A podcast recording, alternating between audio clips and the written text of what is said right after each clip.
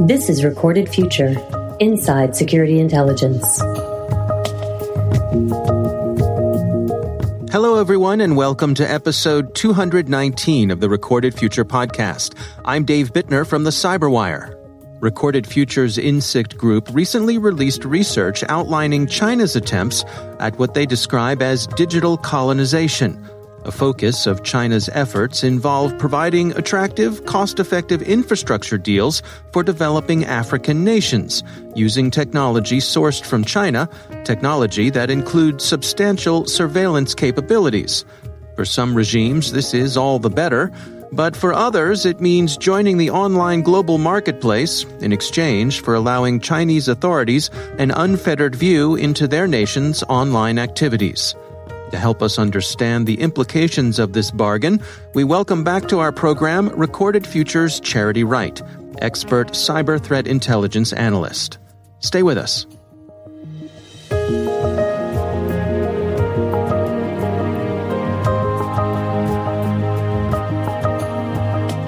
I started my career in the U.S. Army back in 2005. Uh, you know, back then I thought for sure I'd be learning Arabic and going to Iraq, but um, the Army had other plans for me. They sent me to learn Mandarin Chinese at the Defense Language Institute. And I served for several years at the National Security Agency on the China mission. So I was uh, analyzing intelligence and translating Chinese into English there. And that led me to cybersecurity eventually. I went over to private sector and I've worked for, um, you know, some enterprises and some startups. And I absolutely love working for intelligence companies. And uh, last year, a great position opened up a recorded future with Insikt Group. So I found myself um, working with Insikt Group on strategic level intelligence and analyzing cyber threats and pretty much anything related to China. Well, uh, that is what we are talking about here today. We're talking about the report that you and your colleagues at the Insikt Group recently put out. This is covering China's digital colonization. Um, can we just start off with maybe some descriptive stuff here? What prompted the creation of this report? China's been very busy with cyber espionage campaigns over the past, you know, decade, but especially over the last few years. And I started doing some research on some of their digital Silk Road projects. The digital Silk Road is uh, part of the more widely known Belt and Road Initiative. It's basically a private sector agenda that aims to extend China's digital presence abroad uh, enhancing its commercial and political influence. So, as I started researching some of these digital Silk Road projects, I found some interesting findings around how they were using these projects to influence regimes in certain regions of the world, like Africa, Latin America, and South Asia. So that's what prompted me to do a little more digging and find out exactly um, the scope of these projects, what they're being used for, and what type of influence China is um, gaining in those regions. Well, let's go through it together. I mean, can you can you take us through? I guess you know, region by region, the the the ones that really caught your eye, what you discovered, and and uh, and what you make of it.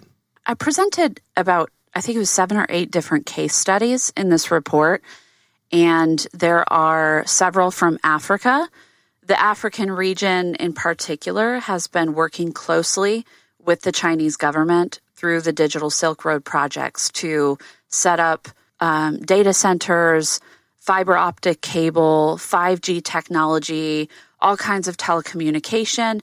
And additionally, they're setting up smart cities and what they're calling safe cities, uh, which involve a lot of online surveillance technology. So there are several different aspects that we address in this report. Some of it has to do with uh, China's influence and access to data in these regions by setting up this type of infrastructure, um, both for espionage campaigns and for, I mean, it's basically unfettered access in institutions like the African Union um, China donated a very large building to the AU. They set up their internet infrastructure, and then it uh, turned out that China was basically siphoning tons of data from this organization um, and conducting espionage on, uh, you know, the political and um, diplomatic meetings that were happening through the AU. Hmm. That's just one example, and there are several others. But then we also discovered that there was a an aspect of human rights that we wanted to look at. China has been exporting digital surveillance technology. Now, what we're most concerned about is that this poses a critical privacy risk to citizens and businesses in these regions. We know that China is using surveillance technology in their own country to surveil um, their own citizens, to also monitor minority groups, and to quell pro democracy movements. But mm. they're also exporting this technology to illiberal regimes and authoritarian regimes to use in that same way. Are these regimes going into these arrangements with China with their eyes open? In other words, is it you know, do they likely know that in exchange for help help building out this infrastructure, part of that deal is going to be that uh, that China gets a view into what they're doing? Yes, these authoritarian regimes that are working with the Chinese Communist Party and with Chinese uh, technology companies, I think they are very aware. Several of them have actually been hosted uh, to go to China and observe how these surveillance technologies are used, how to best utilize them to monitor certain populations of people, to monitor individuals, and to also censor internet communications. So they go over there, they see the example, they see what is possible, and then they can sign up and enroll in whatever particular technology they want to implement in their own countries. And in addition to that, the Chinese government has often sent diplomats and technology personnel to train these regimes in how to use the technology as well. And what do we suppose is in this for the Chinese? Is is is this what what do they want to access? Is it resources? Is it is it influence? What what do you suspect is going on here? Absolutely. I think there are two main components that they benefit from. One is uh, what we're most concerned about. It basically, the technology creates a backbone for the flow of data to and from these developing regions. So, oftentimes in the contract, China will stipulate that in trade for this technology, which, by the way, often comes with heavy state support from China and um, very, very large financial loans to get these hmm. to get these regimes going. One of the stipulations is often that they will have access to the data in those servers and the data that's collected through the surveillance technology. I can't help wondering if if uh, is is that opportunity is the opportunity, for example, in Africa for China, is that partly because other parts of the world have neglected that area that that it's been you know an open area where there's been a lack of interest from other nations around the world. You are right on. Yes. So there have been, you know, global technology companies and Western governments that have started projects but not completed them in those regions. And oftentimes there's just not enough financial gain for some of these governments, and they've decided to not be as involved. And China saw that opportunity to fill that gap. So while on one hand they are uh, creating connectivity for these countries and providing 5G technology and internet and uh, cell phone technology to these countries. On the other on the other hand, there is a risk involved, a digital risk, a security risk.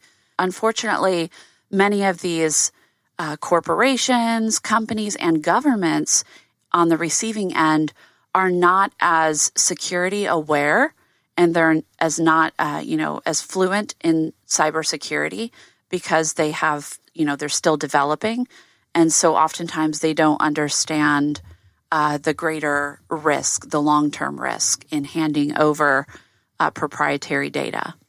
And what about other parts of the world beyond Africa? What were some of the other areas you looked into? Mm-hmm. We also had several case studies in Latin America and also in South Asia.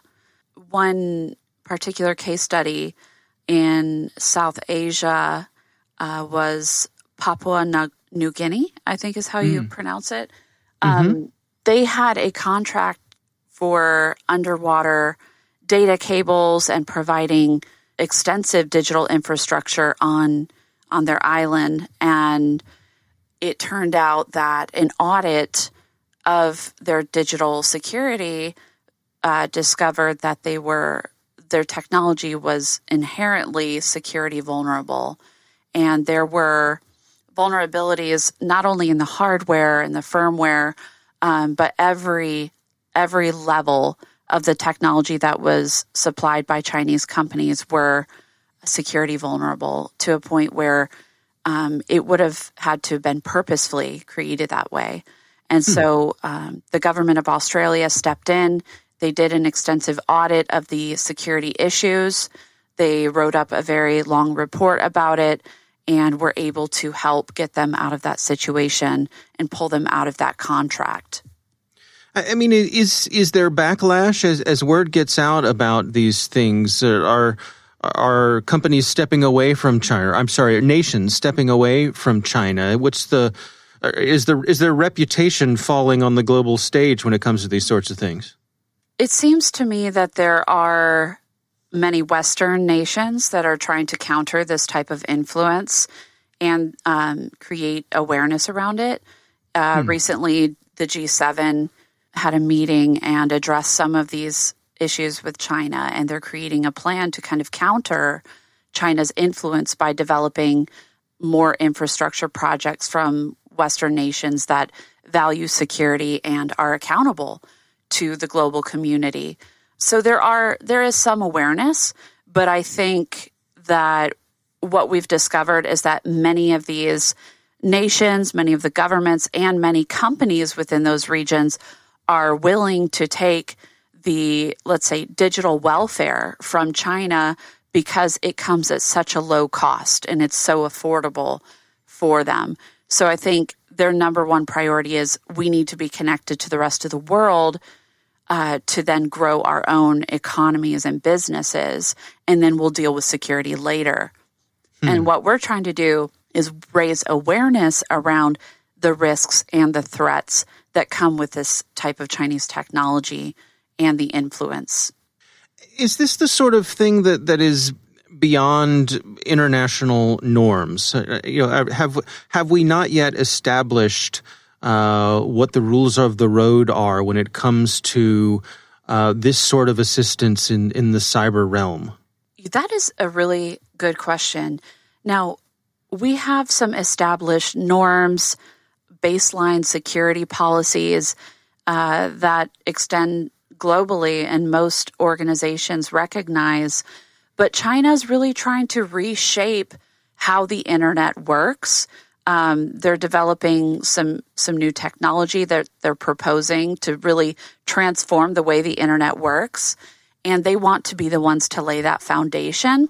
So, led by Huawei, a Chinese technology company, they are proposing a new standard of security and technology, which really involves more governance of the internet. And they want it to be divided by nations. So they're proposing to nationalize the internet and have much more surveillance and much more oversight in how citizens use the internet, much like how they do in their own country with the Great Firewall and with um, you know extensive censorship technology. What do you suppose the the take homes are here? Is this a is this a, a cautionary tale, or are there are there particular lessons for companies from the Western world who are doing business internationally? I think it's applicable to both global organizations and governments in these regions, especially any organizations that may be considering uh, contracts with Chinese digital technology companies. We're very concerned about not only the cybersecurity risks involved, but also the human rights risks. This report really looks into how surveillance technology, facial recognition technology is being used on populations and being used to target groups of people. And so there really are some very serious implications for how this technology is being used. And I think it's important for governments to understand what they're handing over, what kind of data they're handing over on their populations, as well as businesses doing business or hosting data in those countries. They need to be very aware of these risks. You know, looking towards the future, uh, we did point out that we expect the Chinese Communist Party to increase their influence operations and espionage operations globally, especially as the Winter Olympics in Beijing nears. And we expect that they'll focus on modeling the benefits of a surveillance state, especially when it comes to how they've crushed pro democracy movements. And we expect them to be managing the messaging around its minority human rights violations, especially, you know, what we've seen in Xinjiang, Hong Kong, and Tibet. So, looking towards the future, we do expect that type of behavior from the CCP. Um, but we're hoping that Western nations and developing regions of the world can counter the cyber risks through awareness and preparation. Our thanks to Recorded Futures Charity Wright for joining us. You can find the Insikt Group's report on China's digital colonization on the Recorded Future website. Don't forget to sign up for the Recorded Future Cyber Daily email, where every day you'll receive the top results for trending technical indicators that are crossing the web, cyber news, targeted industries, threat actors, exploited vulnerabilities, malware, suspicious IP addresses, and much more. You can find that at recordedfuture.com/intel. We hope you've enjoyed the show and that you'll subscribe and help spread the word among your colleagues and online. The Recorded Future podcast production team includes coordinating producer Caitlin Mattingly. The show is produced by the Cyberwire with executive editor Peter Kilpe, and I'm Dave Bittner. Thanks for listening.